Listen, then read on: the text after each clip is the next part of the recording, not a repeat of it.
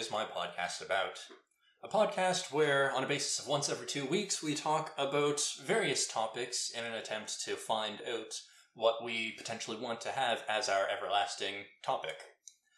I'm your host today, Matthew, and as always, joined by Keith Hello. and Peter. Howdy. Howdy, how you guys doing? I, I just want to jump right in and say that I take issue with the intro you just provided, Matt. You're setting us up for so much disappointment by suggesting that this episode is going to be exciting. I'm not saying it can't be, but there's the distinct possibility it will not be exciting in the least. what are you talking about? Everyone loves your voice. Uh, I know at least one person who Every- hates it. everyone loves your quips. Everyone loves uh, the Yeah, all those What- puns you're making. what you bring to the table. Matt, you keep talking about yourself in the third person, and it's really weirding me. or second person. Just person. gotta pump yourself up sometimes. Uh, so what's going on in the world these days, boys? Well, just the other day, on the Nintendo eShop, they released a demo of Hyrule Warriors. Ooh, the uh, Calamity Ganon War one. Yeah. Did The you Age get a of chance- Calamity. Did you get a chance yes. to play through it? I played through it. They have the full first chapter available to play through, Ooh. which has two story missions and the side quests. And how is it? It's enjoyable. My one gripe so far is that the issue isn't so much when you're actually moving around and playing, but when you start to turn the camera, the frame rate seems to stagger a bit, jump around a little. It is a demo, and the game's due in about 20 days from today of Oh, yeah. recording, so it, it could be something that can be fixed. Although, again, it's the Switch. It doesn't have the best processing with open worlds. Fair enough. But um, uh, if anyone's familiar with the previous Hyrule Warriors game, each of the characters that you unlock and could play had a kind of token or badge system. You'd find materials in the world in the missions, and then you'd unlock one badge and another badge to, like, say, increase your health or increase your attack combos or give yourself more defense against certain damage types. This game kind of scraps that badge system and uh, changed to a quest system, which is kind of the same thing. It just puts little quest icons on the world map that you're like, okay, this person wants you to do this, has a little bit of story to it, and then has you go out and do missions and such and collect the items to turn in. And so effectively, they put like extra story bit beats behind the side quests, essentially, to Yeah. get those uh, increases instead of just do this and you're just stronger. Yeah, Mhm. instead of just harvesting resources, you're given specific reasons why you're doing the things you're doing. Yeah. And the three characters you can play as in the demo are Link, obviously, Impa, and Zelda. I was really hoping that it was just gonna be like three of the four champions, and then you just have the question of like, why can't I play as Link? Why did they alienate one of the four champions? what the fuck is going on with their champion choices? uh, nice. I'll have to uh, check that out. Uh, in other game news, we also got a launch trailer, well, not launch trailer, a reveal trailer for the Ruined King for League of Legends. Riot finally making good on that title to another degree, although it's still just League of Legends and Valorant. Yeah, but they are slowly becoming Riot Games and not just Riot Game S. I assume the S stood for something before, but now they are actually Riot Games and have a plurality of games behind them. Riot Game Salt. and uh, we also, uh, kind of in uh, Riot Games news, uh, today, as of recording, was the finals for League of Legends Worlds, and DAMWON is now the world champion for 2020. Yep. uh, which uh, I was kind of neutral on what team I wanted to win in this one. I was like, ah, I'm not really invested in either.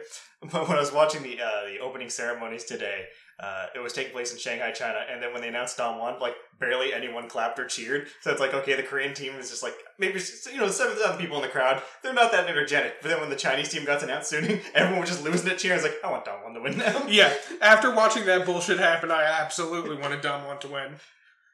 Uh, uh, not game news, but uh, movie and TV news. I guess I'm gonna classify this section of the news as. Uh, we got some very exciting announcements, which is uh, Disney Plus uh, series that's coming out at some point in the future. Uh, they've apparently tapped Oscar Isaac to play the role of the Moon Knight, uh, which I'm very excited for because first of all, I think just, just a little bit of clarification. The Moon Knight is the hero you brought up some time ago that has multiple personalities and Yes. is insane. yes, Oh, uh, hell he's yes. got three different personalities. Who may or may not be working for the moon. he believes that the god of the moon uh, gives him orders.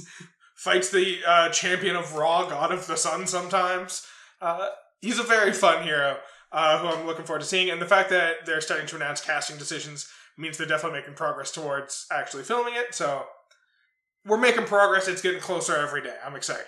Yeah, it's actually funny, like a lot of Disney slash Marvel news as well. Uh, they've been a lot more clear about what they're doing for Phase 4. Apparently, even Thor Love and Thunder has just started uh, production, as well as they released a little teaser thing, which has that like 80s VHS feel to it with the logo, with like the very staticky rock music playing in the background. Uh, they clarified what's going on with the Guardians, where it's more of not so much they're going to be in each other's movies, but it's going to be cameos. So most likely Thor Love and Thunder is going to start off with Thor being part of the Guardians, but for some reason has to leave. Apparently, it's rumored that Christian Bale is playing the villain. Ooh. I mean, he's close enough to a villain in real life, so might as well let him play one in a movie. and he's uh I don't know his name of it, like the God Killer or Slaughterer or something like that. The God Oh. Butcher, that's it. Yes, Is who he's going to be playing. Fuck.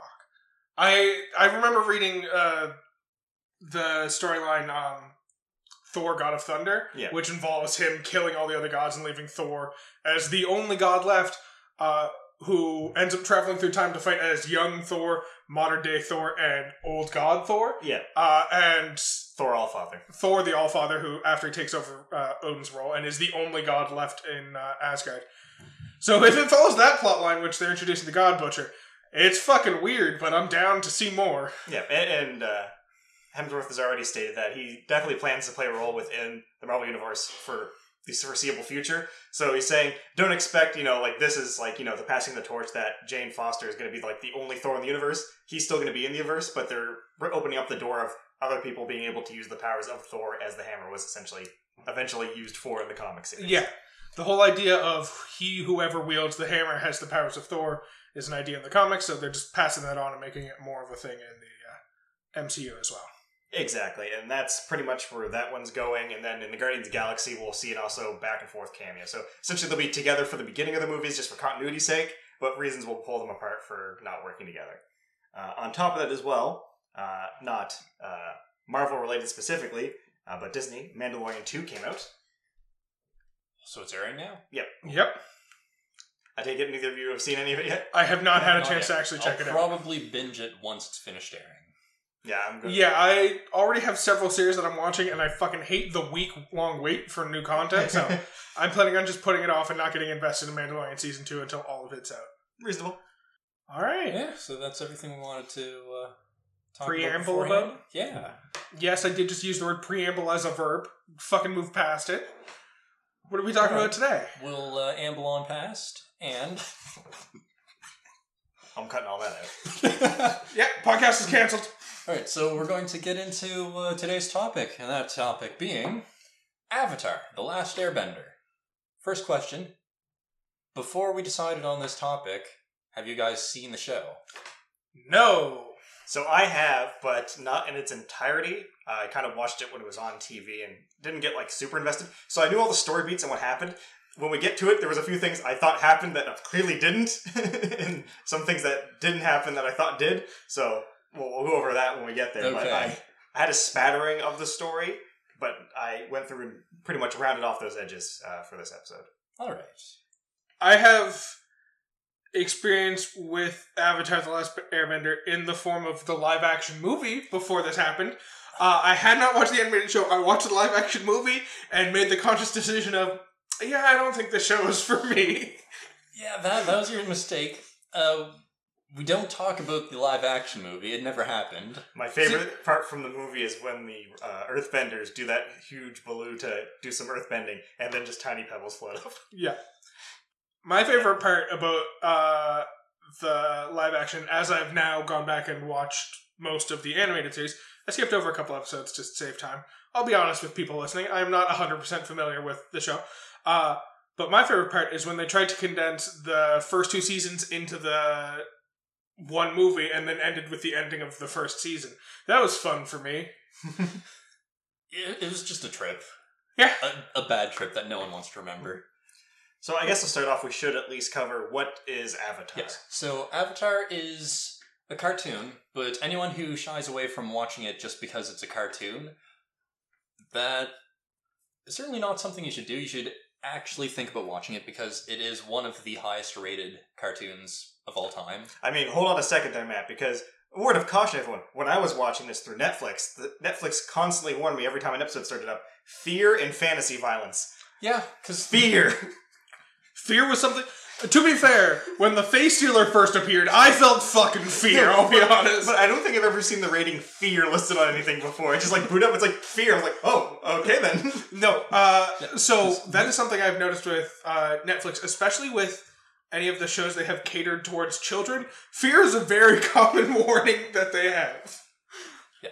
But despite this being a cartoon, it does tackle much darker topics like genocide, totalitarian governments, corrupt leaders, so on and so forth, yada yada. So the story itself takes place in a world where there's four different nations of people. And they never name this world. No, they don't actually. I, I think it gets kind of offhand referred to as Earth once, but I think that's in the context of earthbending and not the Yes. context of the world. Yeah. Because there's a uh, later on in I believe it's season three, Season the, the comment about like, oh, Yeah. what space Earth, a space Earth, but it's not like Earth. Yeah, one of that was one of my favorite episodes, and we will talk about that a bit. But um, uh, yeah. So each of the four different nations has an element associated with them. There's the Fire Nation, What elements associated with them, Matthew? water. No, fire. Lightning.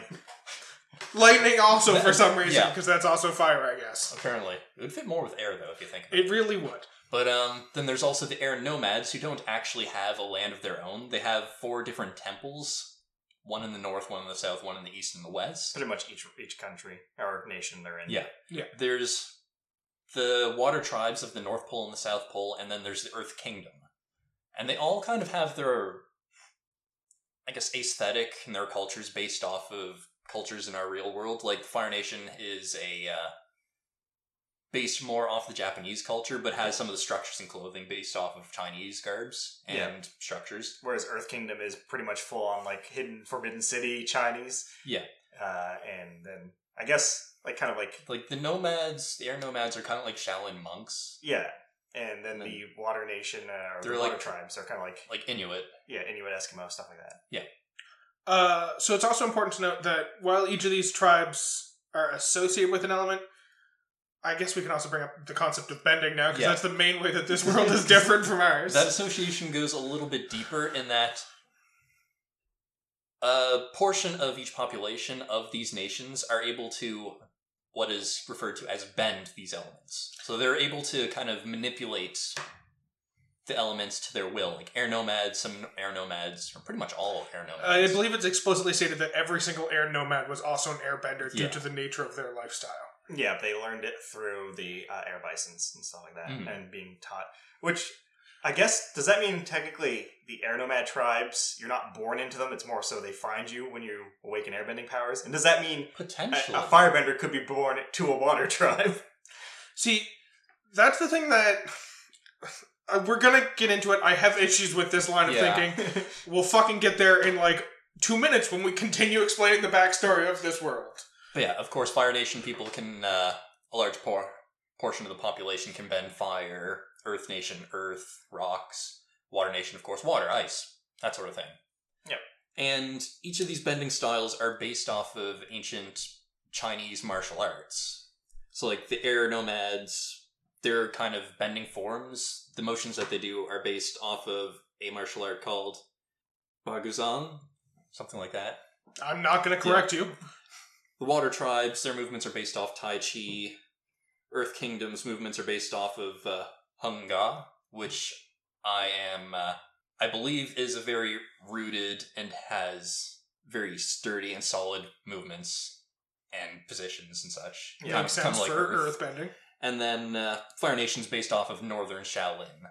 Everything that's gone into the design choices of this series are all based on something actually like cultural or about these people in the world. And Yeah, and it's definitely a well fleshed out world. I, uh, there are like extended universe things. They did comics to continue on the series, as well as there's Legend of Korra, which continues the series on forward for the next Avatar. and does answer, I think, some of your questions about those air bender issues. Yeah, So- there's a lot of questions I know get answered by the extended lore. Uh, I haven't done that. I haven't gone through Korra, so I only know what's in Avatar. So I'll bring it up, and if you know the answer, maybe you can fill it in. yeah, feel free to correct us as these issues come up, Matthew. Um, but yeah, that's one thing I really like about this world is essentially it started with. It feels uh, when you look at the world building that it started with the idea of what if there were people who could semi magically, not actual magic, but it seems almost magical, control the elements in various ways, and then they do the full expansion of what how that would affect their societies and all that stuff, and it gets down to the point where like even when you're in the Earth Kingdom, the way they perform all their menial tasks, the way they play fucking soccer in the streets, it's they really break down and bake bending into every aspect of their society, and it feels really natural. Whereas in other uh, different fantasy stories, they might introduce airbending, but then have the world be very much like it is today, and not address the fact that like how that would affect society. Yeah, So- that- that's definitely a benefit it has where it's a lot of things they'll try to draw attention to it like it's an awe-inspiring thing. But most of the bending you see throughout the series that isn't specifically related to like someone learning it or combat, it's just kind of mundane in the background, like, oh, someone just moving rocks or opening a gate. yeah. Mhm. And uh, in reference to the title, we're getting into how the the whole story begins. The Last Airbender. It's like the Avatar in this case. Well, we should probably talk about what the Avatar is. So the Avatar uh, is essentially a a spirit. Let's not get into too much of this. The Avatar is the one person in the entire world that they've created who is capable of bending more than one element, and he is specifically capable of bending all four elements. Yes, and because of this, he or she, the Avatar, acts as a kind of peacekeeper or moderator between all four nations. Yeah, they're meant to keep the natural balance of nature, order, and society, essentially. Yeah. And because of the fact that they can bend all four elements, they're supposed to have a vested interest in all four of the different regions. So they're trying to keep the balance and ensure no one region abuses their power over other ones or something like And that. the, yeah, the Avatar is like one person, but it's also every other Avatar previously because it's a reincarnation cycle, and I believe it goes air, water, earth, fire. yes. Yeah, something like that.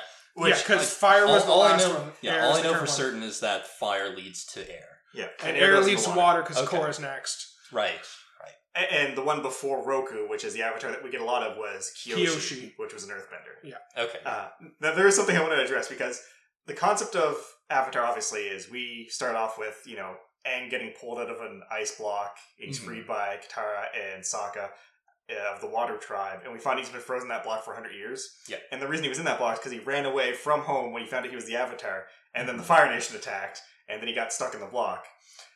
And then we do find out later on that specifically the Fire King at the time, which I believe was Sozin, yes. was going to kill the whole airbending tribe to stop the Avatar from running his plans. But I, I'm thinking about that as like, we know that there's the reincarnation cycle. So yeah, he killed off the whole air tribe. Why did he never think, maybe I did kill the Avatar? Time to start going for the water tribe? So that is addressed. Uh, first of all, he tries to kill off the whole uh, air tribe uh, to try and kill off the Avatar. It, he knows it's been 12 years since the last Avatar passed because he was close friends with the last Avatar. Yeah. So he's thinking he'll kill off this Avatar with the power of Sozin's Comet because before that it's just called like the Great Comet, but after he performs this atrocity, it's named after him. Um, and his whole thought is he wants to wipe out the Avatar while they're still a young child who hasn't mastered the four elements. Uh, and then in the time while, because even if the Water Tribe gets the next Avatar, it will take time. They'll be born that fucking day. It'll take years before they're a capable threat of stopping him. yeah. So his original intention was to just take over the world in the time when there wasn't an avatar. But there were sages in the fire tribe who came out and were like, "Yeah, no, we like can magically tell the avatar is still out there. You did not kill the avatar." so he spent years fucking trying to hunt down the last air nomad who escaped on that day. But this is where I take issues with it. The air nomads, by definition, were fucking nomadic people who lived in four different temples around the world, but also were nomads who didn't live in the temples and just traveled about the world. How do you wipe out an entire nomadic people in a single fucking day on the entire fucking Yeah. world? That that's one thing I don't really have an answer for because they kind of skim over that fact and make you kind of just assume all air nomads were at the temples on this particular day Yeah. because as you mentioned, Sozin's Comet came around, and because bending the elements are connected to the nature, or connected strongly to nature, various elements can affect their bending powers. This comet passing by dramatically increases the power and efficiency at which that fire firebenders can bend their fire. Just like a full moon can really increase waterbenders' abilities at bending water. And nothing for earthbenders or airbenders. I guess just because they're constantly around their element. I- Yeah. I, guess so. Yeah. It'd be weird if an airbender had a moment when there was more air around him than. In fact, the f- reason or the belief that most of them spent their time in their temples, and three of the four temples, as far as I understand, were just up in fucking mountaintops. There's specifically less air above the mountaintop than there is down at the ocean level. They spent their time with less air around them. Now, I, I want to say there was one benefit to Aang being the last airbender and us having this assumption that all the airbenders did, is I don't think anyone would believe he's the Avatar otherwise. Oh yeah, Oh, there's yeah, no true. fucking way people would believe it. But like, that's the other issue. Is Aang is a fucking twelve year old kid who's just like, there's a lot of pressure on me right now. I'm just gonna peace out, and then people are like, all right, cool. I guess you get to leave now. Why weren't like multiple kids just like fucking off and doing their own thing during this one day of the year? Uh, another thing I wanted to address too is because, as we said, book one is book water, uh, where it's all about him learning water bending specifically. yes, thankfully, at the time he's awakened, he had already perfectly mastered airbending. But in order to become the Avatar, he has to master the other three elements. So the story's broken up into three books: water, earth, and fire. And during those books, he spends his time mastering the other three elements. Yeah, And I have to say, Aang accepts 100 years really easily. Like, there's no conflict or, like, you know, oh, I don't believe you, I have to go see the temple thing. He's like, oh, 100 years, really? Huh, long time. Well, He does end up One. going to see the temple. I know, but, like, he accepts it's been 100 years so easily. It's not the fact that it's he's been stuck there for 100 years. That's the problem for him. It's like, the tribe's gone. That's impossible. I need to confirm this. But he accepts being 100 years in that block so Yeah. easily. But um, uh, yeah. So every episode has like a kind of opening. Here's what the whole story is about. It's like the Fire and then Nation it all attacked. changed when the Fire Nation attacked. Yes. Yes. that whole thing. So it kind of explains that a war broke out. The Fire Nation kind of decided, hey, we want to control everything and show everyone we're the superior nation.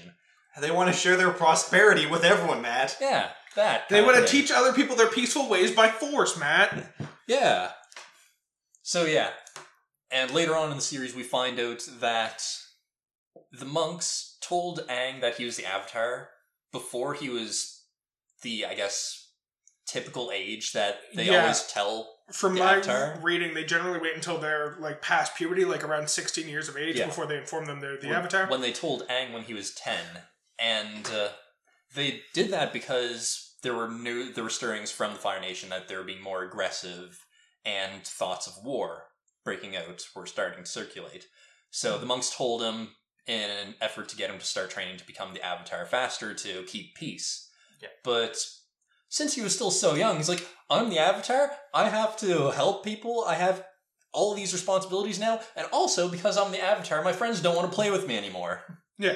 So he runs away from home and gets trapped in an iceberg. Yeah. So for the first season, essentially our core characters are we have Katara, Sokka from the, the Bro- brother and sister from the the Southern Water Water Tribe. uh, Sa- Sokka is kind of just a general warrior. Well, uh, Katara seems to be developing waterbending powers, though she doesn't have a master to learn it from.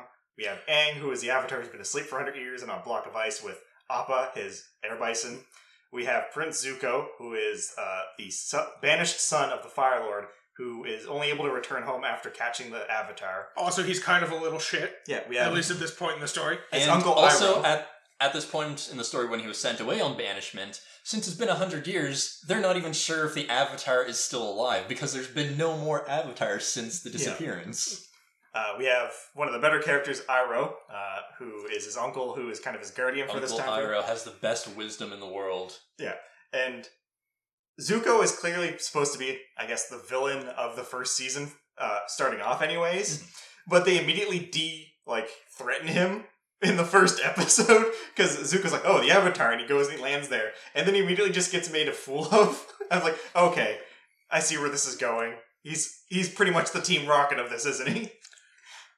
So I want to jump back just a little second to talk another bit about like the great story writing abilities of the writers.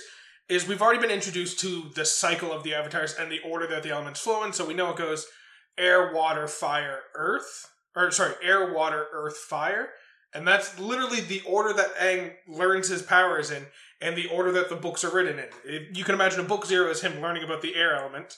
Book one is water. Book two is earth. Book three is fire. He literally learns the elements in the order that it gets passed down uh, through the different tribes. So, another cool idea from the writers. Anyways, continuing on. Yeah. Which uh, the, uh, as mentioned with Zuko being the villain, and not that really good one at that. He's like- definitely the more emotional, like angry Yeah, person. he's a very angsty teen, all about his uh, honor, and I have to redeem myself in my parents' eyes and come back home a hero. But here's the other question that uh, comes up in my mind. We have all this history of the Avatar being like the peacemaker and like the, the, the way to go. The Fire Nation has to know when they're telling you gotta hunt down the Avatar that they're probably the bad guys. Yeah. And I I don't think the Fire Nation dotes that they're the bad guys. a lot of them that you encounter in the war are very much a-okay with how things are. Yeah. Fair enough.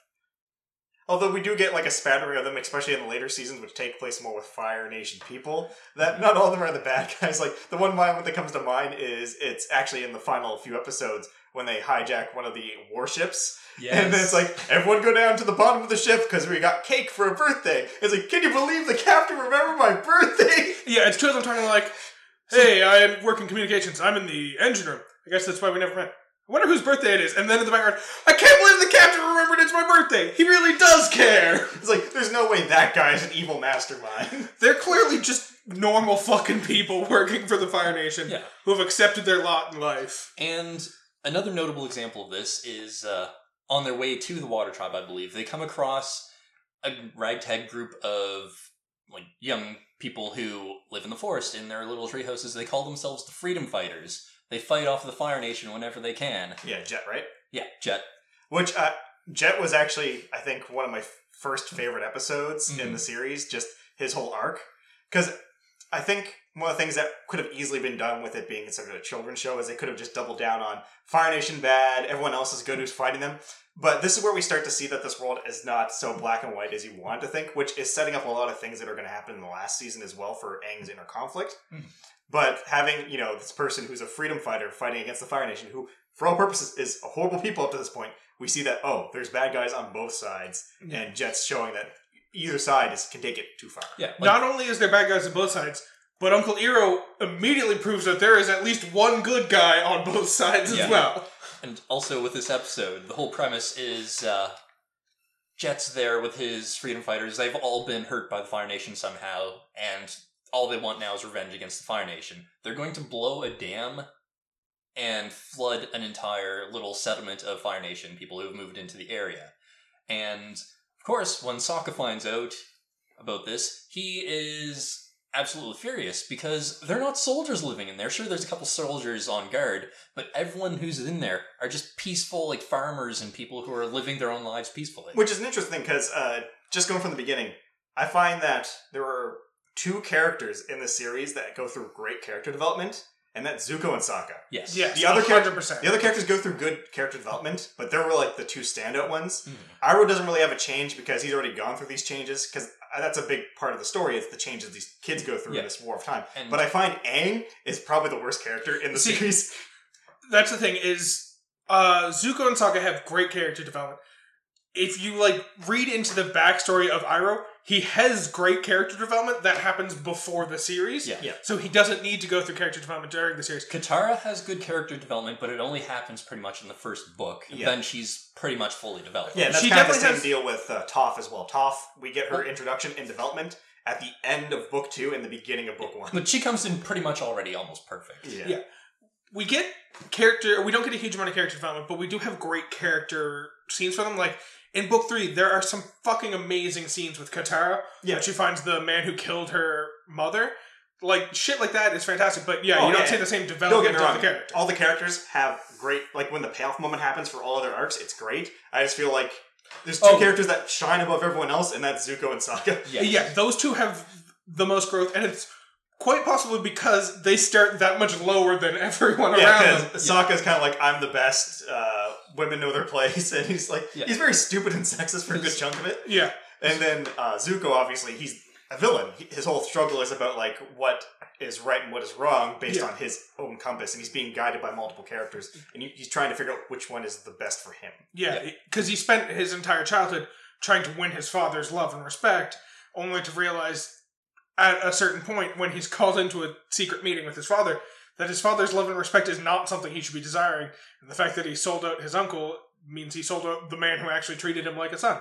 Yeah, he has a fucking great character arc. and It's fantastic. And when you learn a little bit more about Sokka, you learn a little bit more about why he developed the way he did. Yeah. Because uh, you learn that when you first get to the South Southern Water Tribe, it's a very small little village with a couple of ramshackle huts and a wall made of snow. Yeah. And Katara is the only waterbender in the water tribe in the Southern Water Tribe. But that's because the Fire Nation sent raids over and over again to the Southern Water Tribe because they couldn't take out the Northern Water Tribe because they were so heavily fortified in the north. Yeah, Yeah. I believe it's. I don't know if it's explicitly stated, but it's suggested that when uh, Sozin dies and passes uh, the role of Fire Lord to his son, his son becomes convinced that they actually did kill the Water Avatar all that time Hmm. ago, and is instead now trying to figure out who the Water or who the Avatar's been reincarnated in the Water Tribes. So he just decides to go capture all the Waterbenders. Yep, so they keep raiding over and over and taking any waterbenders that they find. And finally, Katara's mother, not being a waterbender, kind of gives herself up to protect her own daughter. Mhm. And uh, Sokka, because all of the men of the village, including their father, left to join the war effort, is the only male old enough to be a warrior in the tribe. So he kind of has to be that. Now, I believe the the death of the mother actually happens before, because doesn't she tell her to No. go find the father? Yes. She's like, but then Tara, go find your father. But then it's assumed that she's either it's assumed she's either killed or taken away at that moment. Well, she's killed that time by Yeah. a guy. Hmm. if we go even a little bit more into the backstory, so we know that in the first wave they captured all the waterbenders at that time, and they specifically did not kill the waterbenders when they captured them because believing that the avatar might be among them, they didn't want to kill them and just have them reincarnated in an Earth tribe Right. They Uh, took them to a special prison. with no moisture at all anywhere in there to keep them from bending. Uh, and that's I forget her name, Hama, I think it is. Yes. uh, first develops blood bending uh, and kills a bunch of guards getting out and doesn't free any of the other water tribe people. Well, here's the weird thing though, because this series plays very fast and loose with deaths on screen. Yeah. Have something blow up just to show someone pop up. It's like, whoo, I almost died in there. You have Avatar or Aang in fucking full on Avatar mode, sweep people to the bottom of the ocean, and then confidently an episode later say, "I've never killed anyone before." It's like, ah, I feel like you probably did though. he was you- unconscious. you haven't killed people in the same way that Batman technically hasn't killed some people by pushing them off rooftops. Yeah. The Uh, ground killed them, not me. So, anyways, uh, Hama escapes with bloodbending, and the moment the firebenders realize that this is a dangerous technique that can be learned by the waterbenders, they just decide to slaughter all the waterbenders they have captured so no one else develops this technique. Uh, and then they go hunting for Hama, which is why when they go to the water tribe and end up capturing and killing Katara's mother, it's because they actually, at least I always interpreted it as they believed that Katara's mother was actually Hama, who had escaped and gone back to the water tribe.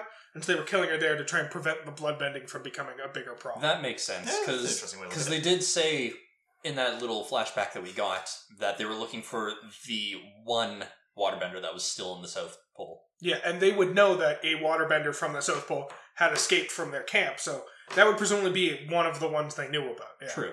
And if they knew it was a child who was recently born, why would they kill Katara's mother? Because she clearly was not a child who was recently born. Anyways, uh, yeah, bad shit happened to the water tribe. But speaking of which, a hundred years ago, in a single day, the Fire Nation wiped out all of the air nomads, which we've already addressed the issues of how the fuck did they kill every single one to of be them in a single fair, day. they do specify that it was with the help of Sozin's comet that they were Yeah. able to decimate. But then- so we, oh. we only have to assume that all the air nomads were at the temples. Fair. Uh, but then, over the course of the next hundred years, the only progress the Fire Nation manages to make is capturing the Water Nation from the Southern Water Tribe's waterbenders, and no other fucking progress to be shown in the to, slightest. to be fair, they do get quite far into the Earth Kingdom as well. Yeah, they, Because they're at, They the, they're at the gates of Ba Sing Se. they colonize a vast portion of the Earth Kingdom where, when you look at the map of the world for Avatar, the Earth Kingdom takes up the vast majority of the. It's like seventy percent of it. Yeah, and uh, Well, to so be fair, they have a lot of it colonized already, and there's only a few free places left. One of them being the walled city of Ba Sing Se. Yeah. And to no be fair, Marshu. Uh, Uncle Iroh does manage to siege uh, Ba Sing Se, and then, for reasons we'll probably get into in a little bit, uh, gives up the siege. But then, like, no one else stands up. Like, as they break through the city and are capturing the city, he gives up the siege.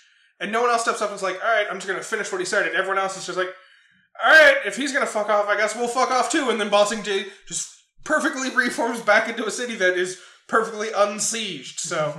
I'm just saying the Fire Nation really dropped the ball several times over the course of a hundred years of wiping out one tribe completely and then not really majorly fucking over any other tribes. Well, when Or- the royalty of the Fire Nation involves uh, brothers killing brothers in uh, Secret the Throne, then uh, or even brothers killing fathers. That's another thing that happened. brothers killing fathers, or a husband getting their wife to kill their brother in their stead and then go into exile. Fun times. But yeah, overall, weird shit fucking happened. Yeah. I think book one, Water, in this series is a bit weird for me because it doesn't feel like it's a connective story so much as it's like it feels like the focus in season one is more so the world and these little stories here and there with the avatar just happening to be involved with it. Yeah, Yeah, because book one or- definitely felt more like world building than proper Yeah, 'cause storytelling. they decided since Katara is a waterbender and Aang has to master all four elements, they go to the North Pole so they can both learn waterbending. Yeah. And Katara can teach Aang a little bit of waterbending on the way, so they stop here and there around the world. Yeah, and we do get a bunch of interesting little stories that kind of flesh out some of the characters. Uh, I assumed immediately that your favorite part is probably when they go to Omashu and they meet Bumi. Oh, I love in the movie. Uh, but there's a lot of interesting things in here. Katara by far is definitely the best character in season one. Yes. She has the best character moments and development. Steals from a pirate. but there's a lot of other interesting things. But I feel like there is a moment here in season one where Zuko starts becoming the most interesting character, Mm. and that's the Blue Spirit episode. Yes. A hundred percent the Blue Spirit episode. So we get introduced to a new character from the Fire Nation, Admiral Zhao, Yeah, who is Chow, the if actual- you ask the wrong people the actual villain of the series uh, Yeah. season. of the Yeah. season. Yeah, So uh, he doesn't know at the time, at the beginning, that the uh, Avatar is alive, but then quickly starts to believe that's the case when he sees Zuko in hot pursuit of something. yeah. And Zhao, unlike uh, Zuko, actually manages to capture Aang and would have succeeded, but Zuko, knowing that his only way to restore honor t- with his father is to capture the Avatar himself, dresses up as the Blue Spirit with a mask and twin scythes, and infiltrates the fortress and recaptures Aang. Yeah, and Aang ends up deciding to save him as well after He uh, gets knocked out. Yeah. By the way, those archers never get used again, but they were clearly effective. They were used again. Oh, Yeah, in the uh, in the first siege that they do into the Fire Nation during the eclipse, you can see them scattered here and there throughout the battlefield. oh, okay. So they don't draw attention to it, but like, why? Why did you just give up on these archers when they clearly captured the Avatar yeah, once? I know. it's like okay, never use them again. Uh, but really, again, it's kind of like stories here and there for the first season, and then really the the connective story we end up getting is the last Mhm. three episodes when they finally get to the northern uh, tribe. Although the although I don't want to skim over it, I do want to mention it at least. Is one of the first episodes when they first leave the South Pole, and one of Sokka's most impactful episodes was when they meet the Kyoshi warriors. Yeah. Yes. Since they come from a small tribe in the South Pole and only men are warriors and the women take care of the household and all that. So Sokka is very much under the impression that men are strong and women should stay at home doing the cleaning and cooking and all that. Yeah, and the big change in Sokka's character kind of happens through the course of season one as well, because Mhm. he first meets the Kyoshi warriors, realize The Kyoshi They're- warriors are all females and they immediately beat him face down into the dirt. yeah, yeah. And he immediately learns respect for them. He's like, okay, women can be fighters too. I've been uh, completely wrong with this outlook of mine my entire life. Yeah, and then the next instance we get is with uh, Yue at the end during the, the Water Tribe siege, where she's the daughter of the leader of the Northern Tribe, and we find out that she's actually uh, been blessed by the moon spirit, or one part of it essentially, and she has a connection to the other world because we find out that there's these moon spirit fish that kind of give all the water bending power. Yeah, so the moon spirit decided to uh, stay connected with the mortal world since the spirit world and the mortal world got separated at some time in the past. Yeah, the moon So- spirit specifically chose to stay in the mortal world. Take a mortal form and decided to live in a little pond in the North Pole. Yeah. Um.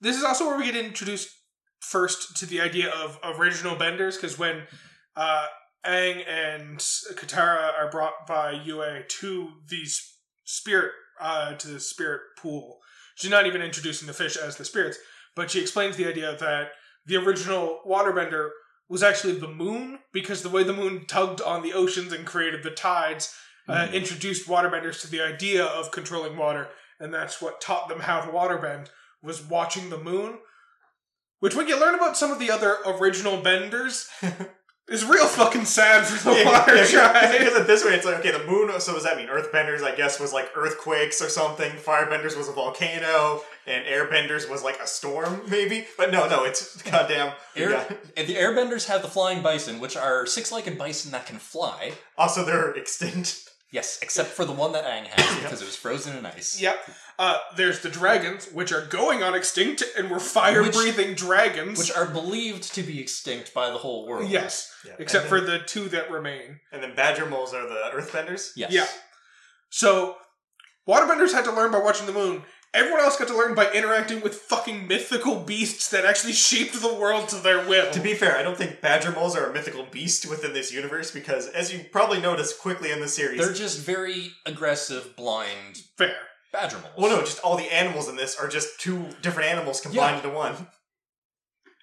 And their names are literally just the first thing's name followed by the second thing's name. It'd be like lion turtles or uh, what is it, wasp vultures. Yeah, which is brings up another amazing point in the second season where they're in the Earth Kingdom and find out that the Earth King has a pet bear. Yep, just And they're like, what? A turtle bear? No.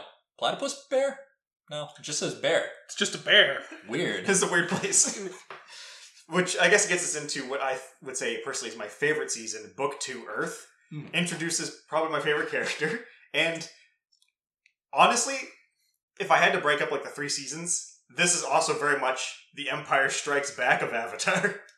So, I want to jump back a little bit just to the siege of the water tribe because that also introduces us to the idea of different characters having visions of what their future is going to be because Admiral Zhao, who we've talked about a little bit when he was younger, had a vision of himself killing the uh, moon spirit and defeating the water tribes in that moment. Uh, well, technically, he only had the vision of him killing the moon spirit, but believed that to mean he would kill the moon spirit and then conquer the water tribes immediately afterwards.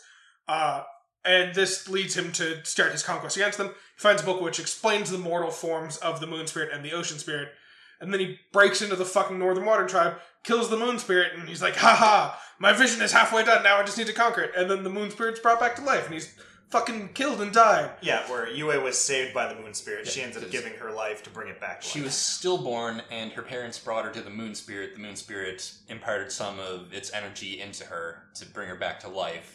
So when the Moon Spirit was killed, Yue gave back her life to bring back the Moon Spirit, But and became the Moon. Admiral Zhao is not the first character to have a vision of a future and just completely put all of his eggs into that one basket, only to realize he's aggressively misinterpreting the vision of his future. Uh, we'll get into the other one in a little bit, but continuing onwards. Yeah, so uh, definitely this season is the one that feels like it's one large connected season. Like it does have those short stories here and there, but it feels like there's a constant progress uh, that most of the episodes you kind of have to watch in order, whereas this first season and even parts of the second season, I feel like you can watch in whatever order you want. But season two feels like for the most part it's just a straight line you kind of have to go through. Yeah. Yeah. We get introduced to which I personally feel is the better big villain of the series, Azula, Zuko's Yes. sister. Yep. Who, unlike Zuko, who is actually rational, she's completely insane and cold-blooded. And Oh yeah, she's she she comes off as crazy and cold blooded, and then season three 100 percent proves this through a few key episodes. yes. Yeah, to be fair, But Azula she's- also has a character arc. It's just instead of the normal arc where she grows and improves over the season, she has a full on fucking descent into madness over the Yeah. course of the two she seasons. starts off freaking calculated, cold, incredibly intelligent, and scheming and manipulative. Yeah, and, and this is the season where Zuko, I feel, kind of transforms into the best character in the series. Uh, now, Sokka's had his development, and it's great development, but I feel like he just doesn't meet that requirement of being like the probably the best character with this thing. But the because the whole thing ends up happening here is because Zuko and Iroh effectively prevented the Fire Nation from taking over the Water Tribe, they are now branded as traitors. So Azula is actually sent to retrieve them. And then, because stupid admiral of the boat says take the prisoners inside, they find out, have a bit of a fight, and escape. So we actually, for this season, have Zuko and Iroh on the run. Hmm. Well, the rest of the Avatar team is trying to find an Earthbender for Aang. yes. And when they find a giant swamp, Aang gets a vision of an earthbender who listens first. Yeah, because even Bumi's like, you, you need a uh, someone who will wait and listen. Yes, Bumi said that, and then Aang had the vision of uh, just who it was going to be from a Yeah, distance. because originally they were going to have Bumi be his Earthbender, but the, it's pretty much Omashu ends up getting taken out just as they get there. Yeah, so they, they, have they to get there, they leave, Fire Nation rolls up. Yeah, so they have to get to Bossing Sing Se to find another Earthbender. Yep, so they start making their way to Ba Sing Se. They end up. Uh, the other important key point in this sto- uh, arc is that they find the library in the desert as well. Yes. That also tells them that there's a comet coming and another comet, uh, a solar eclipse coming, and when it happens, firebenders will lose their power. yes. Yes, because as we've already kind of addressed, the mo- uh, waterbenders gain a lot of their power from the moon, so during full moons they're even more powerful. Firebenders get a lot of their power from the sun itself, so at nighttime they're not as powerful. During the day when the sun is in the sky, they're a lot more powerful. And when the Sozin's Comet comes, since it only comes once every hundred years, it brings a lot of power. Uh, whereas during an eclipse, when the sun's power is blocked out, they dramatically reduce. in As in, they loss. can't. Yes.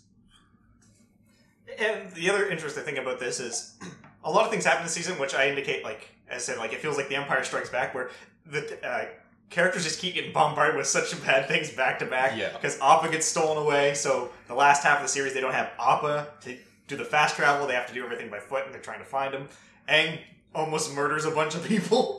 Yep, because he is so pissed that his lifelong friend is gone. Yeah. Yeah, and even when they get to uh, Ba Sing Se, it's like there's an internal conflict, and the people inside the inner inner walls have no idea there's a war going on. Yeah, something seems fishy at first, because uh, everything's all hunky dory inside the walls. No one's talking about the war. No one wants to talk about the war. Yeah, the Dai Li secret police are kind of just controlling everything. Yes. That fucking line when he's meeting with Buddy and he's like, "There is no war," and Ba Sing Se, "It's just like, holy fuck, calm the fuck down, yeah, buddy." and this season definitely does take on that darker tone too. Like, and this just exemplifies more. Like, there's bad guys on both sides and good guys on both Yeah, sides. so it's we- not about destroying the Fire Nation; it's about bringing peace. yeah. You learn in this arc that the secret police are secretly manipulating the Earth King so they can, in essence, run all of Ba Sing Se. Yeah. And uh, eventually, Zuko and Iroh end up working their way into the city too. And because they discuss, they decide, hey, we could never break into the city, so this would be the perfect place for us to hide from the Fire Nation. yep, and uh, Iroh ends up getting his dream of having a tea shop. Because he gets work at a little tea shop, and then some higher, more classy businessman is like, "This is the best tea ever. I want you to have your own tea shop in the upper rings." And Uncle Iroh was so overjoyed. So the big conflict of this So season beautiful. is they end up getting Toph on their team, uh, who ends up being the Earthbender. Uh, she's from a, rich family, and they have no idea she's a great Earthbender. they think she's like too weak and useless to do anything, so she's just being protected all the time. One day she found herself lost in the cave and got to interact with the Badgermoles and learned how to bend from them. And another detail that's never mentioned in the show, but you can tell if you pay attention to the stylings, Toph's movements when she's earthbending are a lot different when compared to all the other earthbenders you see. Because she learned from an original bender, the Yeah. Badger Moles. And because she's blind, her earthbending is based off of a southern praying mantis style kind of thing. So the movements are a lot closer into the body, a lot more shorter footwork, steady stances, very quick motions, and guarded. And To be fair- introduced in a wrestling arena. Yes. To be fair, that 100% fucking works out for her because she is easily the most powerful earthbender of the time in that she fucking straight up invents a new form of bending in metal bending. No one else had fucking done that, and she's just like, yeah, of course, metal Yeah, bending. because how the season ends up going is the Dai Li make a play, and Aang and his party have to defeat them. They end up finding out where Appa is, and Zuko ends up having to make the choice of killing Appa or freeing Appa, which is kind of where his character arc of like the, the inner conflict starts to come to an end. hmm And when he does that, he actually gets incredibly sick and ill because, as Uncle Iroh puts it, his two internal selves are at war with each other. Uchi's all fucked up. Yeah. Uh, but they end up defeating the Dai Li, and the Emperor ends up siding with them, which I love how they convince him. It's like, uh, I've never seen an air bison in my life. It's like, oh yeah? Well, look at his leg. That's a bite mark from an air bison. Eh, that's definitely a bite, so that proves he's seen one, but that doesn't prove you're right. yeah. but they take him to the wall because there was a fight there. I should also mention that we had two new characters introduced with Azula, who is kind of like the ongoing force through it. We have May and Ty Lee. Yes. Ty Lee is kind of uh, a circus girl who has pressure points, which can stop bending. And May is just a gloomy girl who's depressed about everything, but she throws And ninja stars. Also, Zuko's girlfriend. yeah. Yeah. Kind of. Uh, but they're definitely a fun dynamic together. Uh, and eventually, when they end up taking over the city, uh, well, they save the city of Ba Sing Se. They think, oh, it's safe, but we all have to split because Aang is going to go to a guru to learn about the cheese and the lock The them. inner chakras to Sokka knows- control his avatar state. Yeah, Sokka knows where his father is. He's going to go off to join them. Uh, Toph is going to meet with her mother finally, and then uh, Katara is going to stay in the city and help with the war effort. Because they received a message, or Toph received a message saying that her family has come to uh, accept her decision in leaving and wants to support her and see her again. Yeah. Because she just kind of left without saying, and they kind of assumed that the Avatar kidnapped her. And then, so the, you have Kyoshi warriors here. Oh, so they're friends of ours. You can trust them. And it's actually Azula who defeated the Kyoshi warriors, and they're pretending to be them to take the city over. Yeah. Because she d- ends up being the first fire. Like, well, I think she's the only person who actually defeated Ba Sing Se and like took it over up to Yeah, this she's point. the only Yeah. one who actually got inside the city and infiltrated. yeah, she just takes over the city. Well, I Let's let's discuss Iroh's past right now. The, the, the first firebenders to get into the city were Iroh and Zuko. Well, to be fair, they only get through the outer wall. True. we should also discuss Iroh's actual initial campaign, where he sieged uh, Ba Sing Se, managed to break through the walls, but his son, who was fighting as a part of his army, fucking dies on the front line, and Iroh's immediately like, "What have I been doing? Why have I been focusing on this?" And immediately just fucking hoofs it back to fucking Fire Nation. Because he just suddenly comes to the realization that family is a lot more important. Uh, and shortly after that day, starts seeing Zuko as his own son and not just his nephew. Um, this also is what leads to Fire Lord Ozai becoming the Fire Lord, because up until that point, he was the younger brother and thus not in line for the throne.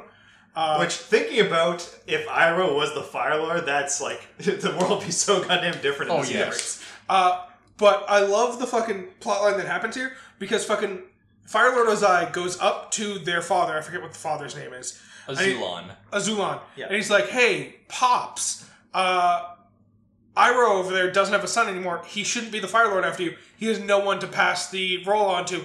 And Azulon's like, what the goddamn fuck is wrong with you? He lost his son and you're pulling this kind of shit. My the only reasonable punishment is you have to go kill your firstborn son right now. It's the only way to make up for this you fucking can, you sin. can only imagine he was like, yeah, sure. yeah, he was no hesitation, like, no, father, we think, like, yeah, sure, why not? It's Zuko. He fucked up earlier. He was 100% on board with fucking killing Zuko. And then fucking Zuko's mom was like, how about this? We make a deal. I'll give you the poison to kill your father. You could take over the role yourself. Mm-hmm. In exchange, you do not kill my goddamn son. And Ozai was like, yeah, sure. And that's yeah, how sure, he I, became I Fire won't Lord. Kill him. I'll just keep putting him in situations where the Avatar will probably kill him. I'll him. just horribly scar him for life and kick him out of the Fire Nation. I'm going to Agni Kai him in the face multiple times, leave a bad scar, but I'm not going to kill him. Then he's banished. Still Yeah. alive, though. Still alive. Great times. He'll, he'll thank me for it later. Uh, but essentially, this is where, uh, like, the big. I feel like they. If they would have took season uh, two and ended it with all of them being separated and then Azula just taking over the Earth Kingdom, that would have been such an amazing ending. Yeah. And then I feel like it could have also fixed season three a bit for what my problems were with it. But the season continues. Uh, Toph invents metal bending at the same time the Guru's, the Guru's talking about how the elements aren't uh, flat, just there's four elements that you bend. Everything is the elements, and they're all parts of the elements. So hypothetically, this also opens up the door in the future to kind of like duo bending, I guess, where you can like, uh, for example, uh, we see multiple times where Toph and Katara work together to bend mud Yeah. and separate it. So we could see that potentially is what he's getting at. But essentially, the Avatar decides I need to go back and save Katara. I can't stay here to do my bending uh, training or my Avatar state training. Gets Right, 'cause Sokka. Katara stayed back in uh, And Bossing Side. immediately gives all the first off the Earth King gives like, oh, we just found out about this solar eclipse. It's gonna fuck up the Earth and the Fire Nation. She's like, oh, that's very interesting. Well, I think Immediately telling their plans of an invasion to the Fire Nation. Lovely. I think it's also important to mention because you were talking about how the guy was explaining how bending isn't as rigid as people think.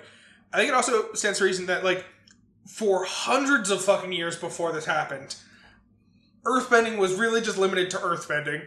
Firebending was really just limited to firebending. Waterbending was really just limited to waterbending. And then over the span of the hundred years since the Fire Nation attacked, the firebenders started bending fucking lightning as the more powerful. Actually, I I think Sozin used lightning. Soza might have used lightning, but it becomes a more common thing that happens. The waterbenders start bending fucking blood, and the earthbender invents fucking metal bending. So clearly, people just weren't fucking innovating, and all it took was a war that was a hundred years long for people to start innovating the bending.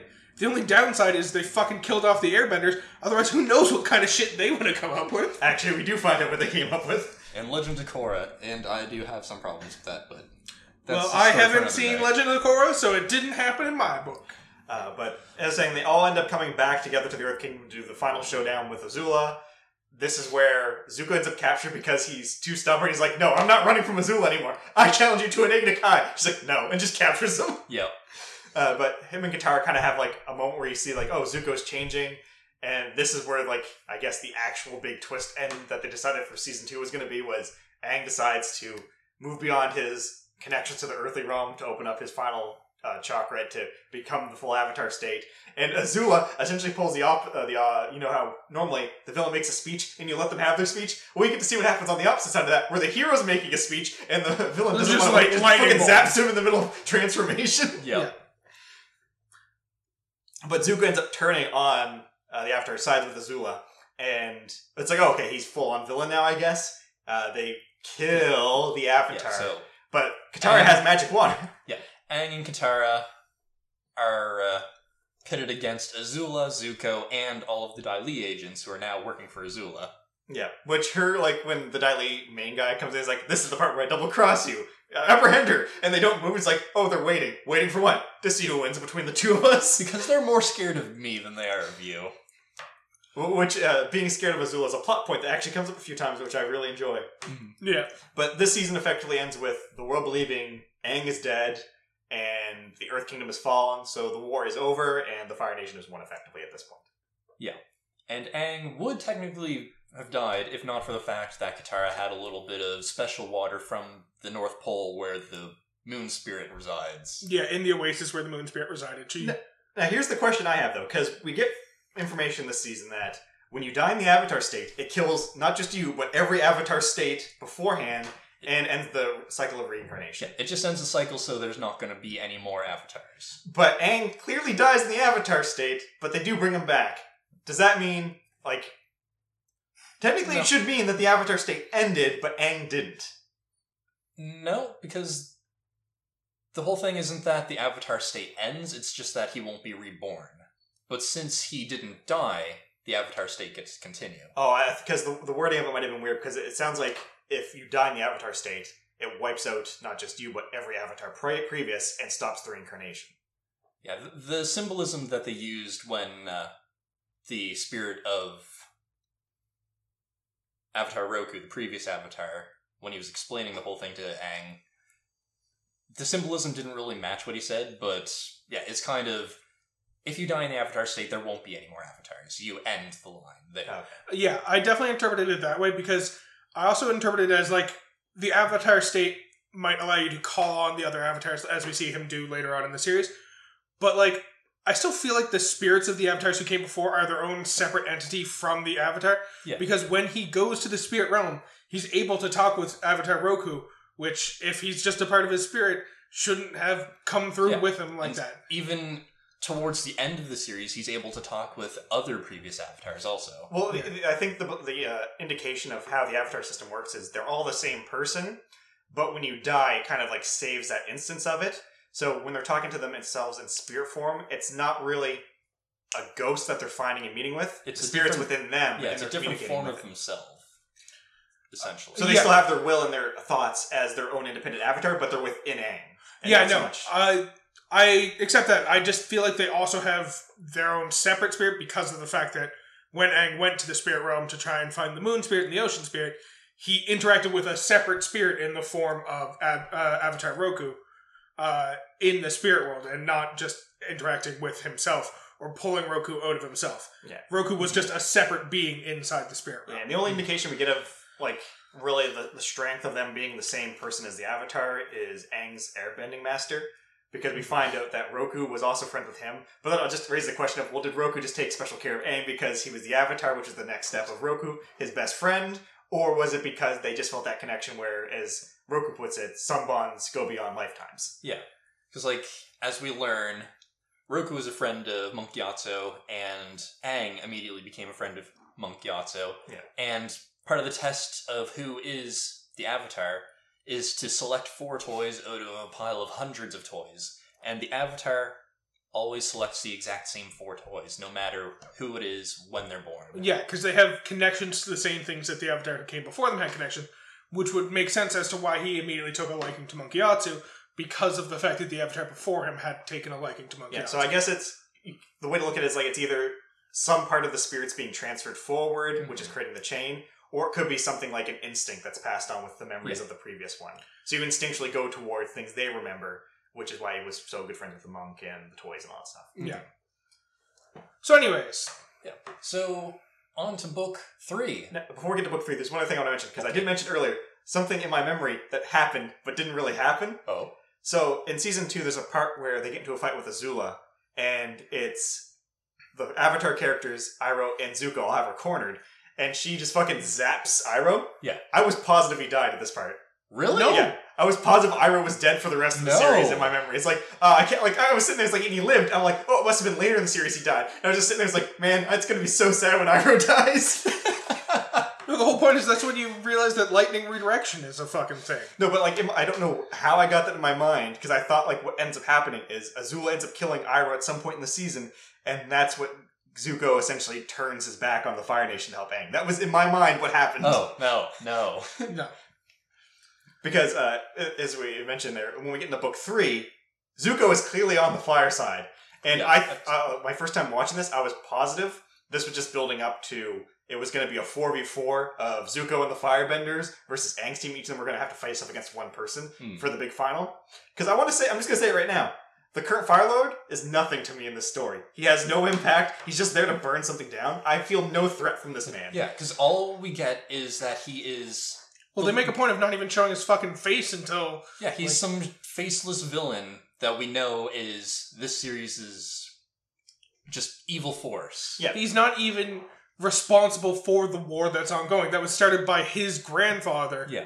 And even the idea to burn down Ba Sing Se isn't his. He's just like, hmm, that is a good idea. That Yeah, is- it's literally- that's Azula's. yeah. It's idea. Azula reinterpreting what fucking Zuko says, and he's just like, yeah, fuck it, let's do it. You know what could have made this so much better? Having it set up that he's going to be the person, and he wrongs Azula just one too many times, and Azula just fucking kills him, and then she's the Fire Lord, and like, now I'm going to burn down Ba Sing Se. That would have been the great like setup of actually having some, you know, history with the villain. Because at this point, the thing that solidified to me that Azula is just crazy was the beach episode. Funny enough, Yeah. the beach Yeah. episode was like, Azula, okay, Azula's just crazy beyond all belief. Oh, 100%. But the Fire Lord just has no. I felt nothing at him being the villain or being defeated. But Azula and versus Zuko and Katara, that was like the big final for me. But no, I feel the direction that they approached it is also fine because Fire Lord Ozai is just depicted throughout the whole series as just pure evil. He's a villain that needs to be stopped at all costs. Yeah. And the whole confrontation at the end, the whole conflict, the internal conflict that Aang has with himself, kind of adds to that. Well, the thing to imagine here too is, say that twist ends happening, Azula kills him. Mhm. We also have the background where Aang's struggle to kill the person or not becomes all that more serious because in my mind, it could have been way better if they killed off Iroh and then also. So I am making some stuff up here. What Yeah. could happen? But if say she kills Iroh, she kills the father, and then Aang has to make the decision of this person is clearly beyond saving, Hmm. but I don't want to kill them because all life is precious. And that struggle is a whole lot more serious than just I just don't feel like killing. And all the Avatar is like, you gotta kill the guy. Yeah. And it's like I don't want it though. It's just the way it is is that the whole world outside of the Fire Nation hates Ozai, and everyone expects Avatar Aang to kill Kill, Ozai. yeah. Yeah. Just because of that. The whole world doesn't know about Azula. Yeah. But um uh, yeah, so book three starts and Zuko is happy. He's got the family back that he wants in the Fire Nation. But he starts to realize that it's not everything that he wanted, and he starts to realize that Uncle Iroh, as we've already mentioned, was more of a father figure to him than uh, Uh, Ozai Ozai. was. Shithead Ozai. Yeah. And uh, I would say season two got dark, but this is definitely the darkest season. Yes. Mhm. I mean, there's a literal eclipse. Come on. Yeah. And so it starts off with Zuko coming to that realization, and the first few episodes are leading up to the eclipse and the invasion of the Fire Nation. And so that happens when the invasion happens. Zuko takes this moment where Ozai can't firebend to confront his father directly, say, I'm going to go side with the Avatar because he's still alive. And this is another part where I I was saying season two seems more connected than season three because there doesn't seem to be any real connection aside from they're wasting time until the invasion day. Yeah. which is kind of just ruins the opening of season three because it could have been so much stronger. And because they do this, yeah, there's some important parts uh, that end up happening, like uh, Sokka getting his trainer and the characters getting that recap as well as saving Suki hmm uh, which are all important things for the story going forward. But everything up to the invasion feels like it could have been easily shortened up to start off with, oh, the invasion's in a couple of days. They get there, have the struggle, and then I feel like they could have built up the struggle at the end as well as the climax a little bit better because it feels like even though they kind of have something there to explain Aang's power uh, to take away the uh, bending from Hmm. uh, the Fire Lord, it still feels very Deus Ex Machina because it wasn't really mentioned at any point and just kind of shows up in the last two episodes. Fair. It does feel kind of Deus Ex Machina, Deus Ex Machina, but they do. I feel at the very least that they go out of their way to explain why it feels that way by introducing the fact that like it was what the land turtles used first, and they straight up just didn't give it to people, humanity, because they thought it was too powerful, and now they're giving it to him because they recognize that he has the capacity to wield the power in a smart and safe way, and the fact that it can only be wielded by the Avatar because you need to have the ability to wield all four elements, and you also need to have The, pure heart. the strength of will, and the Mhm. pure heart to do it.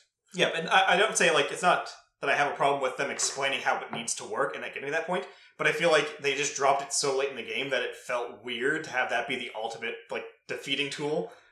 I, I get what you're saying. I also kind of understand why they didn't explain it beforehand because watching those final four episodes where Aang's just completely conflicted about the fact that Ozai needs to not be able to bend anymore because if he still has the power to bend, there's no way they can contain him and he will continue to be a problem for all of humanity.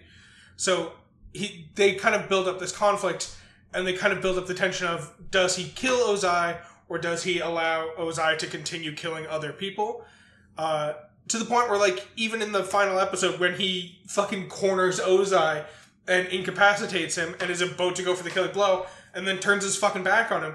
And Ozai's like sitting there crippled. He's like even with all that power you're still so fucking weak except I don't think he swears. It, it- wasn't that he turned his back on it; it was he w- had the dead to rights send the electric back to him and then fired it off to the sky. Yeah. but yeah Ozai is just like even with all that power you're still so weak. It's like that moment of like fuck Aang's choosing not to kill him if they had revealed that energy bending was a thing he had in his back pocket this entire time there wouldn't have been any conflict in all this because you knew Aang was just building up to energy bending Ozai. You knew that there was never any threat of him having to deal with the conflict of whether he kills or not because, of course, he doesn't kill. He has the alternative of not killing but taking away bending. Yeah. But yeah, as you briefly mentioned at the start of the book three, on bring up one of my favorite episodes, is when Sokka found his own master. Because uh, Aang had his own masters to his bending, Katara found a bending water master, and Sokka never had his own master, so the others decide, you need to find yourself a master. And so he finds himself a sword master to teach him uh, swordsmanship in the Fire Nation. The space sword. Yes. Which he loses sadly. yeah. yeah, he does. Sadly, that was a really cool sword.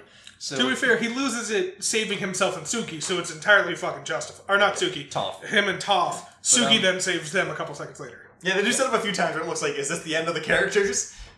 Uh, just to have them, you know, saved at the last minute. But yeah, um, uh, but that whole Swordmaster Teacher episode starts off with a meteor falling to Earth and them saving the town that was nearby from the fire spreading from the meteorite. And, uh, and then, of course, in the town, there's a Swordmaster that uh, Sokka goes and finds. And we also, when he's learning swordsmanship, we also start to learn, or at the end of the episode anyway, when uh, the Swordmaster reveals that he knew that Aang was the Avatar the entire time, and Sokka and his friends were not Fire Nation. He kind of inadvertently reveals that there's another organization in the Fire Nation. The White Lotus. The White Lotus. Well, it's not Lotus. defined Well, nation, it's they- all around. Yeah, they expand all nations. The old people group, as it's later introduced. Yeah. How do you guys know each other? We're old people. We all know each other. All old people know each other. Yeah. So it's a secret organization working from the shadows to assist the Avatar and Peace also.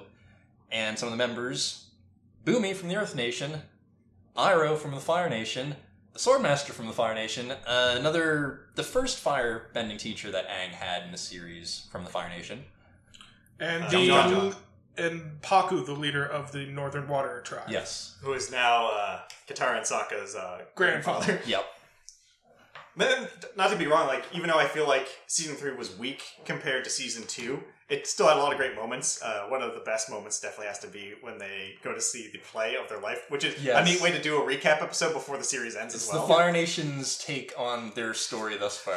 I do love how they get to like up to now in the story, and like the group starts like standing up, like ah, play's over, but then it keeps going like, what is this the future?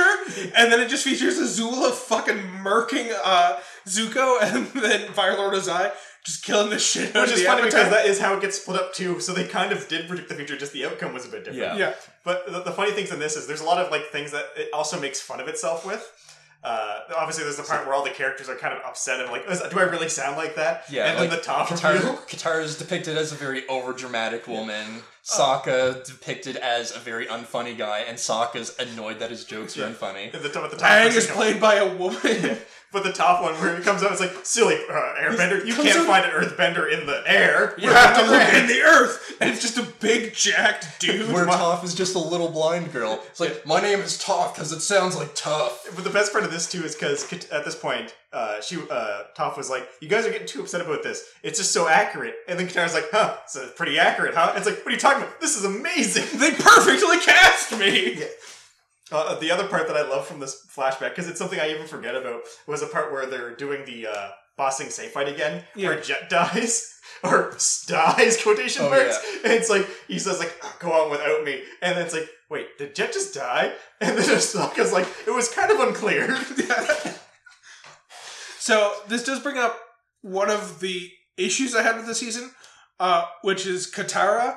I kind of got real annoyed with Katara just because of the fact that like they have this whole will they won't they moment during the fucking bossing to say shit between Aang and Katara.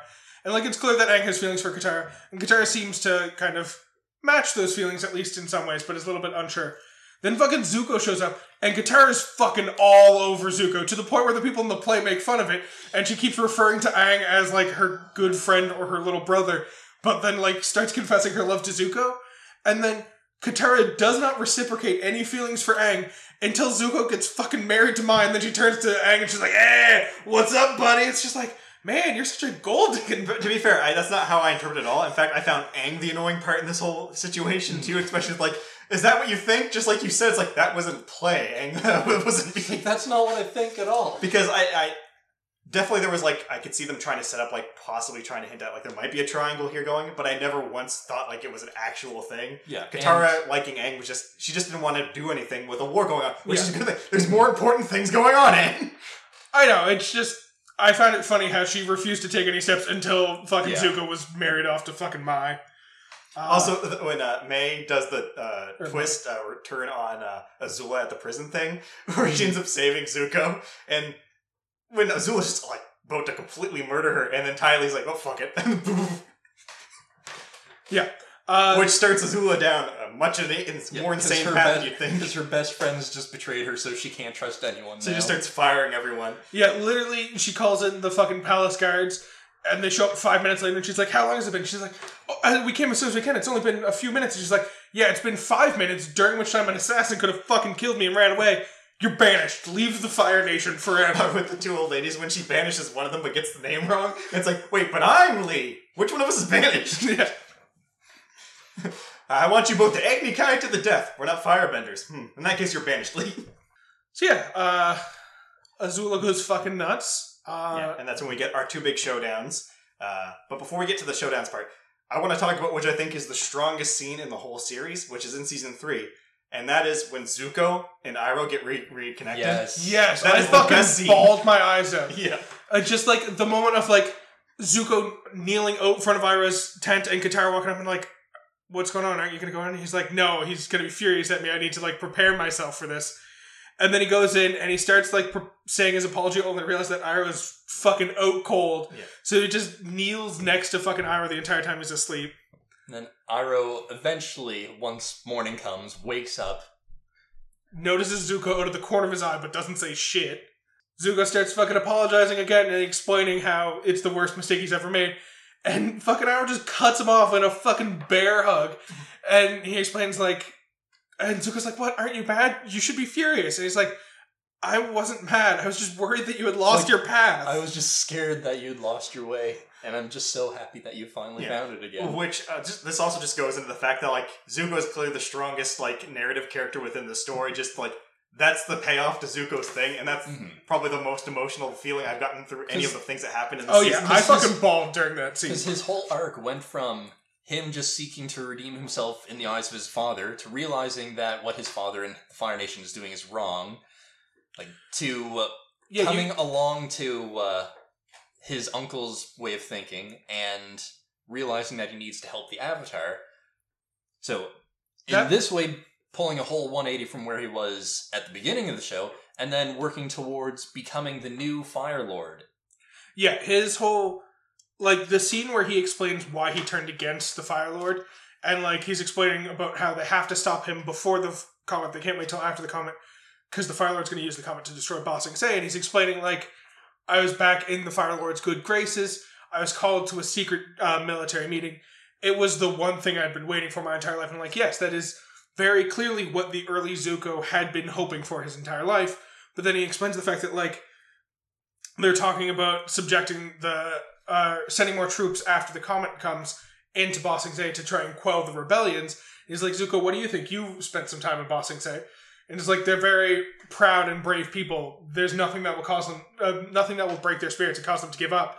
And so it's like we should just burn that entire land to the ground. And Zuko's like, that's not what I was trying to fucking say. and his eyes like, yeah, you're right, Zuko. We're doing, uh, we're doing Azula's thing. We're burning the nation to the ground. And Zuko's like, yeah, I gotta get the fuck out of here. This is not what I was thinking when I was Yeah. picturing this my entire life. And another thing worth mentioning too here too uh, is that when the comet comes and they do the attack and they're winning, this scene also shows how big of a threat Azula is because she doesn't have firebending and she's just going to town on the invading team. Yeah. But yeah, so we see that whole fucking breakdown. And it's just like, if this scene had happened in season one with all of Zuko's uh, beliefs and preferences, there's no fucking way he wouldn't have been immediately on board with burning Ba Sing Se Oh, to the ground. But the fact that he's had that growth and has that moment of realization of, oh, We're we're, the the bad bad guys. I didn't realize till now, but we're the bad guys. And I just should be helping the Avatar. and he fucks off to go help the Avatar. It's such a beautiful moment, which is paid off by his like meeting with Iroh, and Iroh just like, "I'm so glad you found your way back to me." Uh, another uh, Zuko moment I want to talk about, which is probably one of my favorite. Well, it's kind of a Zuko Nang moment. It's where Zuko forgets how, like, he loses his ability to firebend. because up until then, his purpose, his drive, was his rage and his desire to find the Avatar. Yeah. So with that, able to, you But know, he's not chasing him anymore, so he lost that drive. he He- and he doesn't have his anger anymore, so he doesn't have any, I guess, fuel for his bending. Yeah. But the best part about this is when they end up getting there, find out it's the last two dragons. Iroh lied, he didn't kill one. He learned from them. But then the thing is, when they're talking to the Sun Warriors at the end, and it's like, and now that you uh, know all this stuff, you can never leave this place again. I'm just joking, but seriously, don't tell anybody. and that huge zoom in on his face was Yeah. perfect. But yeah, uh, as we already mentioned, Aang fights off against the Fire Lord, defeats him. But we also get the other fight, which is uh, Zuko shows up at the last moment before uh, Zula is crowned Fire Lord, and they have the fight with. Well, Katara. first, before that, we get a little bit where Zuko's training with Aang, teaching Aang firebending, and Aang and the others just start to goof off, and Zuko goes ballistic because uh, the others didn't uh, let him- Realize the deadline that they had in front of them. We're Yes. just gonna fight him after the comet. We're, Aang's not nearly strong enough to Yeah. fight him before, and the world's already as fucked as it Yeah, can. they didn't let Zuko know that they'd planned to wait until after the comment. But then Zuko didn't tell them that uh, he was going to burn Ba Sing Se and the rest of the world down to the ground with the comet. Yeah. Uh, so he, So Aang is immediately panicked because all of a sudden he's like, okay, this has to happen now, and I have to go and kill the Fire Lord, despite the fact that I've been raised as an air nomad and to value all life and never kill anyone. so far that he's a full-on fucking vegetarian, would never fucking harm Yeah. an animal in his life. So, as he did in the past, he ran away at night. Well, Well, I don't uh, think it, the way it was really. interpreted, he didn't really run away. He was more so spiritually pulled to the lion yeah, turtle. He kind of had a kind of sleepwalking awake call. Yeah, the Lion Turtle took him to the final fight place, gave him the powers, and sent him on his way. Yeah, I do of- really enjoy that scene where he's on the lion turtle though, and he's talking to the previous avatars in spirit form and Mm. like getting their perspective, and they're all like, "Nah, you gotta knuckle down and straight up kill a bitch." Not quite.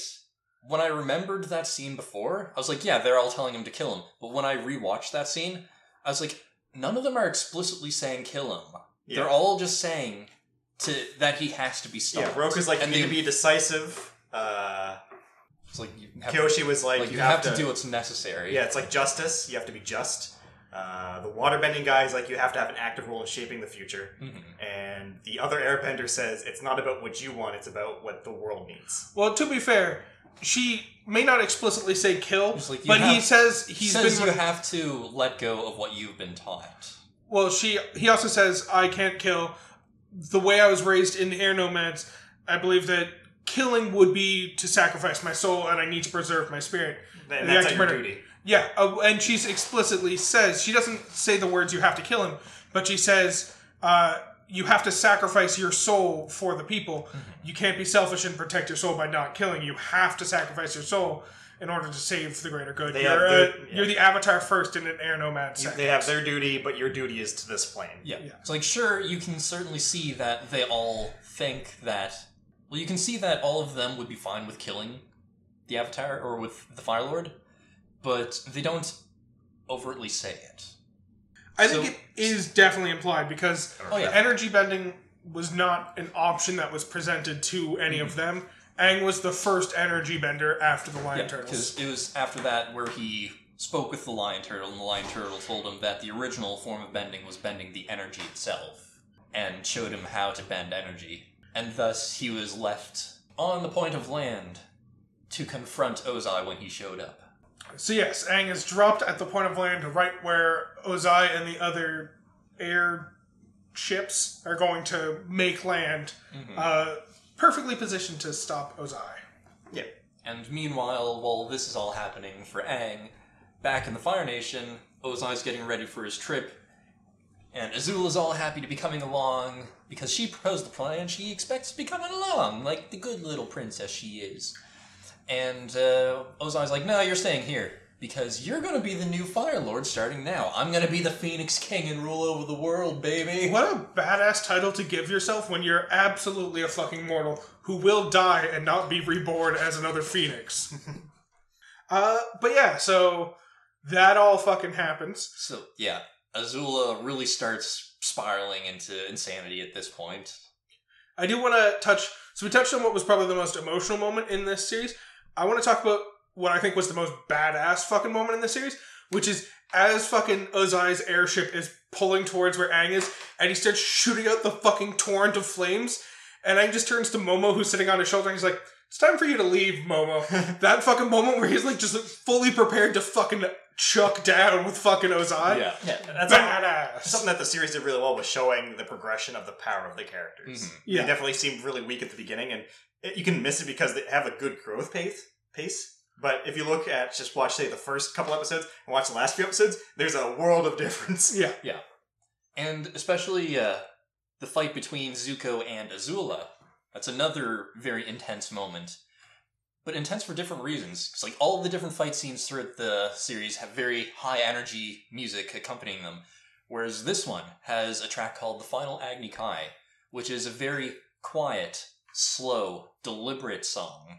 Well, it fits for fucking Azula being the one you're fighting against, because quiet doesn't quite fit her, but deliberate absolutely fits a lot of her action so Mhm. far. And just the way that fight is depicted is such a huge. I guess the entirety of it is good symbology of good versus evil. If you take into kind of consideration Zuko's like reddish orange fire to be good, Azula's cold blue fire to be evil, that kind of thing, just constantly clashing in that whole plaza. Yeah, uh, we even get to the point where, like, Azula full on fucking uh, declares one on one combat with Zuko, knowing that she can't possibly take on Zuko and Katara at the same time. And Zuko's like, I accept it. Katara's like, no, fucking don't do that. She's only trying to separate us.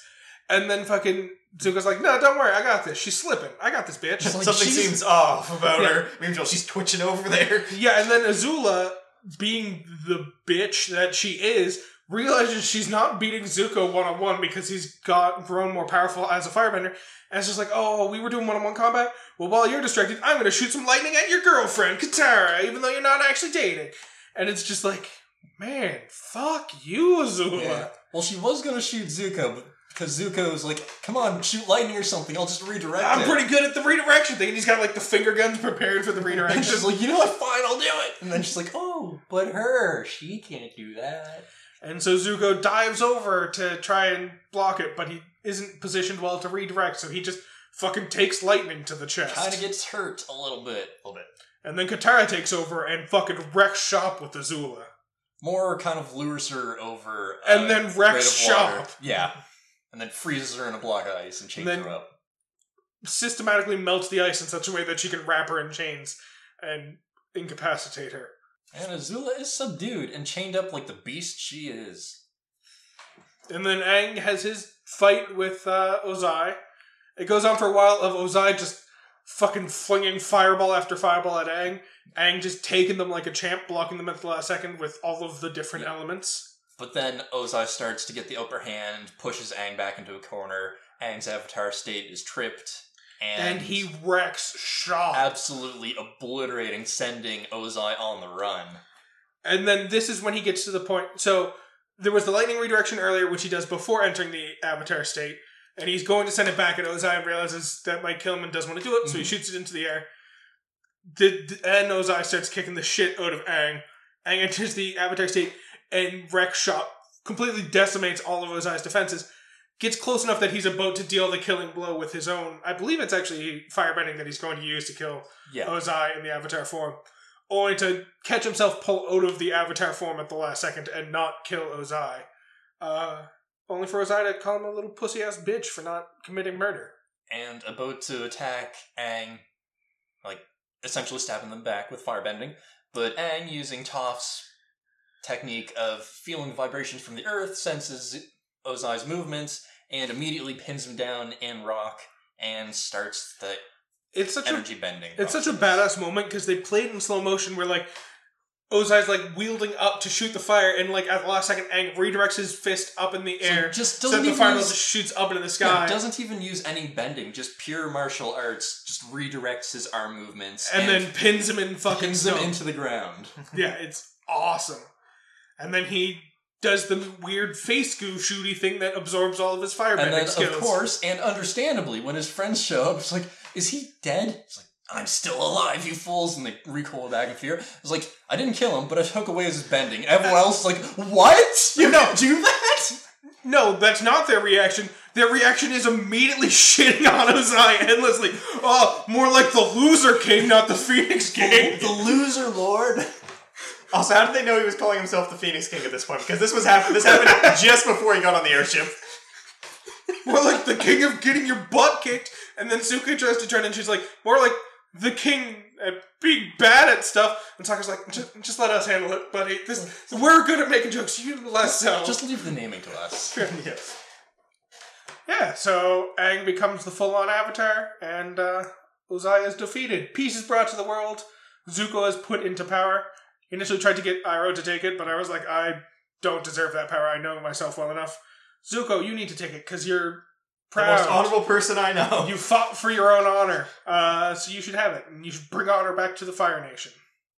which The is end. what he does. And the last scene we get is Zuko going to confront Ozai about his mother and where she is, and that leads into a kind of side story that Yeah.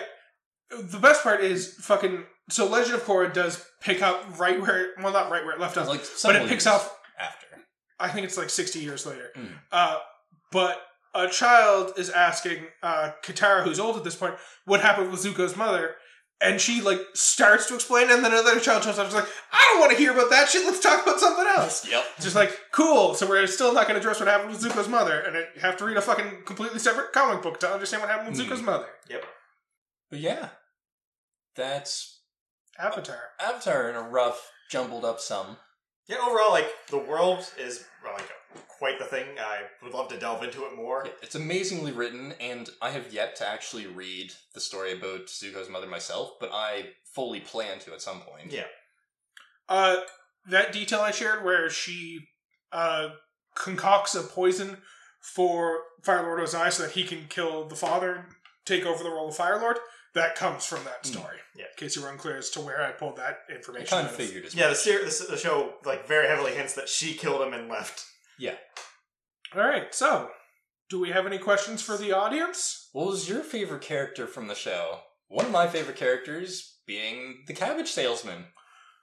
What tribe do you think, or what e- elemental bending do you would you most like to have access to? Yeah, that's a better question.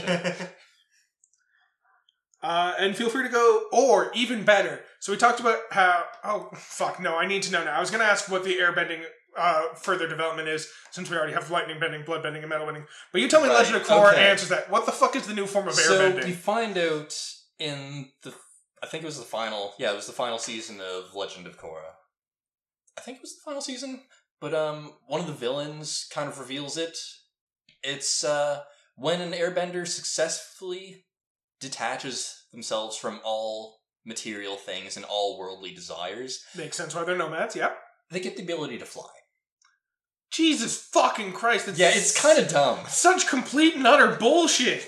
All right, yeah, no. Additional no, question: yeah. In addition to what element would you most like to bend? What's a better evolved form of airbending? Because that's bullshit. Per- personally, Lightning. yeah, personally, I think lightning would be the better form. yeah, And Lightning take being that from airbending. fire, come up with something better for fire. Or fire gets like fucking lava bending. I'd be down for that. Earthbenders already have that. Fuck, firebending gets like